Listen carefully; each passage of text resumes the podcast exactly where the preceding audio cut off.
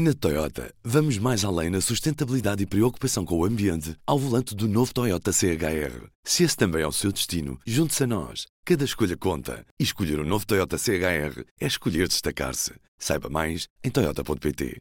Ora viva, este é o P24. Hoje falamos sobre fadiga pandémica. Fadiga da pandemia, que faz as pessoas baixarem a guarda. Quando passa precisamente um ano desde que foi conhecido o primeiro caso de Covid-19 na cidade chinesa de Wuhan.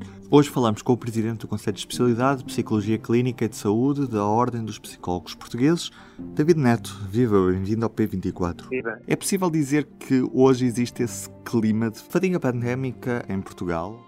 Eu diria que sim, ou seja, existe fadiga pandémica que está associada, no fundo, a duas coisas. Por um lado, uma, uma espécie de habituação, uh, que é, que é um, um, processo psicológico habitual nos seres humanos, habituação a, a todos estes estímulos e notícias relacionados com a pandemia.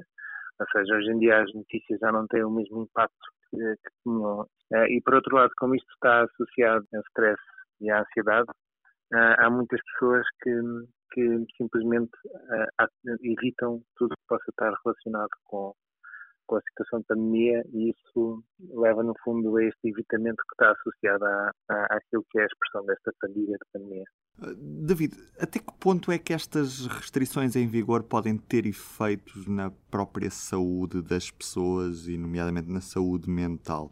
Ou seja, esta fadiga está a levar a que as pessoas acabem por, de certa forma, ter problemas desse, desse foro? Eu diria que o impacto na saúde mental é um impacto global, não é? É o impacto pelo medo associado à, à situação de pandemia, mas também é um impacto pelo isolamento que decorre de facto das medidas e é um impacto que deriva também a nível, por exemplo, da crise económica e da antecipação de situações como perda de emprego, aumento da precariedade ou dificuldades deste nível. Portanto, o que estamos a fazer é uma relação direta com a específica com a questão da pandemia. E numa segunda fase, até que ponto é que esta fadiga se pode relacionar com um possível crescimento de grupos negacionistas ou até um aumento da, da violência entre alguns grupos? É possível prever uma, uma situação dessas? Eu diria que é expectável seja, eu diria que é expectável o aumento de, por causa do tal evitamento ativo que está associado a, a, esta fadiga de pandemia, eu diria que é expectável haver o aumento uh, de grupos de franjas, digamos, que negam, digamos, a doença ou que desvalorizam. Felizmente que em Portugal eu acho que a situação ainda não é propriamente relevante, não é? Nós temos visto, digamos, um, aumento das pessoas nas manifestações anti-vacinas, mas as manifestações a esse nível em Portugal, felizmente, que são, são bastante reduzidas, no fundo.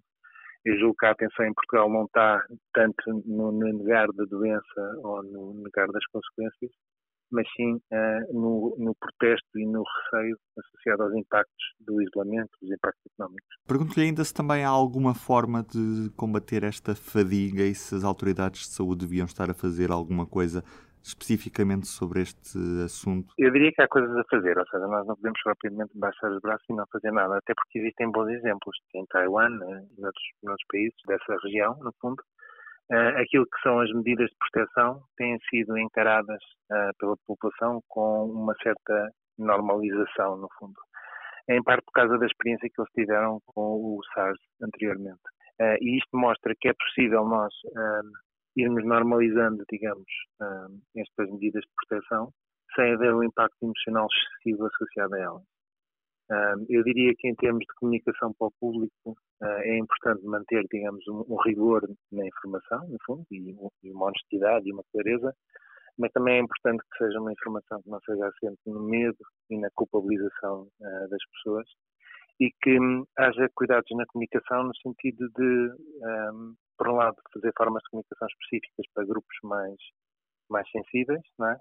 Uh, e por outro lado, ir passando algumas mensagens construtivas em torno das medidas de proteção. Ou seja, não só centrando a comunicação no medo, mas centrando, por exemplo, a comunicação no, na responsabilidade social, no altruísmo perante a nossa comunidade, no, numa noção partilhada do poder, etc. Uhum. Um grande abraço e muito obrigado. Obrigado.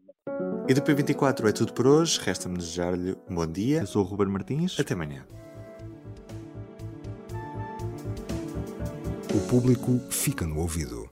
Na Toyota, vamos mais além na sustentabilidade e preocupação com o ambiente ao volante do novo Toyota CHR. Se esse também é o seu destino, junte-se a nós. Cada escolha conta. E escolher o um novo Toyota CHR é escolher destacar-se. Saiba mais em Toyota.pt.